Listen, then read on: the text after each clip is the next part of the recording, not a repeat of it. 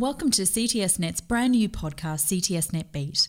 I am your host, Doctor Nikki Stamp, and I am an adult cardiothoracic surgeon from Australia, and it is my pleasure to bring you the latest research, news and interviews from the world of cardiothoracic surgery. This week, we're going to take a look at the use of embolic filters during cardiac surgery procedures, the techniques for donor cardiectomy for heart transplantation, sex differences in thoracic aortic disease, and for residents and trainees, an important video on the technique for insertion of intercostal catheters. Every week, links to articles or videos discussed will be provided in the show notes. In addition, you can keep up with the latest cardiothoracic news and research by subscribing to the CTSNet Journal and News Scan, and of course, by subscribing to this podcast. With transcatheter technology continuing to grow and expand, surgeons are not only learning the skills to be primary operators for transcatheter aortic valve replacements, but we are also learning how to take the best of novel technology and apply it to our already tried and tested open surgical procedures to further improve outcomes. In Italy, Doctor Caffarelli and colleagues are doing just this to reduce the risk of perioperative stroke in patients undergoing open heart procedures with heavy calcification of the ascending aorta. As surgeons know, perioperative stroke can be a catastrophic and life-changing complication of cardiac surgery. Over the years, refinements in perioperative screening, perfusion techniques, surgical techniques and post-operative care have reduced the rates of stroke, but as we are all aware, that risk never reaches zero. In their video shared to CTSNet, Doctor Caffarelli and his team show us how they use an embolic filter in a seventy-eight-year-old man with severe tricuspid and aortic valve disease and an A S D with heavy calcification of the ascending aorta. The patient underwent a minimally invasive approach to the valvular surgery, but to offer cerebral protection, an embolic filter was also placed via a right radial artery puncture. Their video shows very nicely the technique of preparing and placing the filter to prevent debris travelling up the carotid arteries. The authors rightly point out the acquisition of skills as well as t- technologies such as these filters from the transcatheter world have given surgeons the unique ability to combine the best of both worlds. We have already seen combining approaches such as using transcatheter valves in the mitral positions through open surgical techniques have been used successfully, and this is another great example of doing just this. While discussions for surgeons and their involvement in T A V R tend to centre around acquiring skills for them to use in performing the actual T A V R procedure, it's important to acknowledge how we can take these skills back to our operating rooms and use them on a wide variety of procedures to improve patient outcomes. The full video can be found in CTSNet and is linked for you below. Moving on now to transplantation. As a transplant surgeon, I am all too aware of the potential complexity of donor procurement operations. Not only are we as the retrieval team often working in a hospital with staff members that we may not know or who may not have ever seen this procedure before, it does tend to happen at strange hours under fatigue. In addition to this, the stakes are high for a recipient back at the home hospital, and organ retrieval leaves very little margin for error.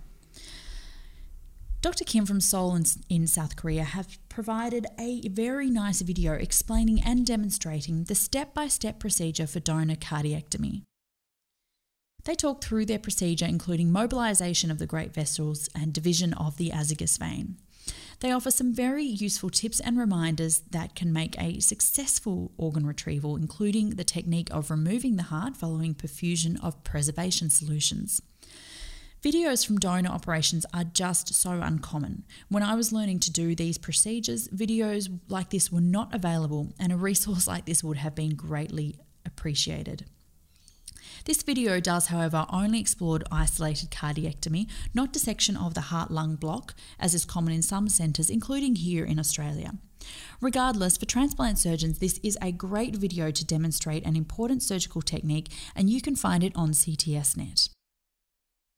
A very important paper is up next for discussion from my friend and colleague Doctor Maral Ouzounian from Toronto.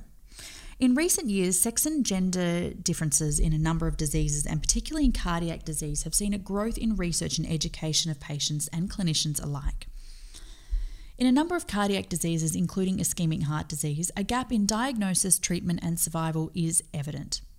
This paper, published in J T C V S, reviews the available literature on sex differences in thoracic aortic disease and shows some concerning findings that we must be aware of. These findings include that women have more hypertension, more aortic wall remodeling, and three times faster aneurysm growth than men. And although aneurysms might be more common in men, women have three times the number of dissection and ruptures, which is obviously very concerning given that early non-emergent intervention is preferable. Like atherosclerotic cardiovascular disease, women experience delays in operative intervention, being operated on when their aneurysms are relatively larger when compared to men. And after repair, women experience complications at a much higher rate than men, including higher rates of death and stroke. These differences should be a call to arms. Medical research has been predominantly male-focused for a number of different reasons, which over many decades has placed our female patients at a distinct disadvantage.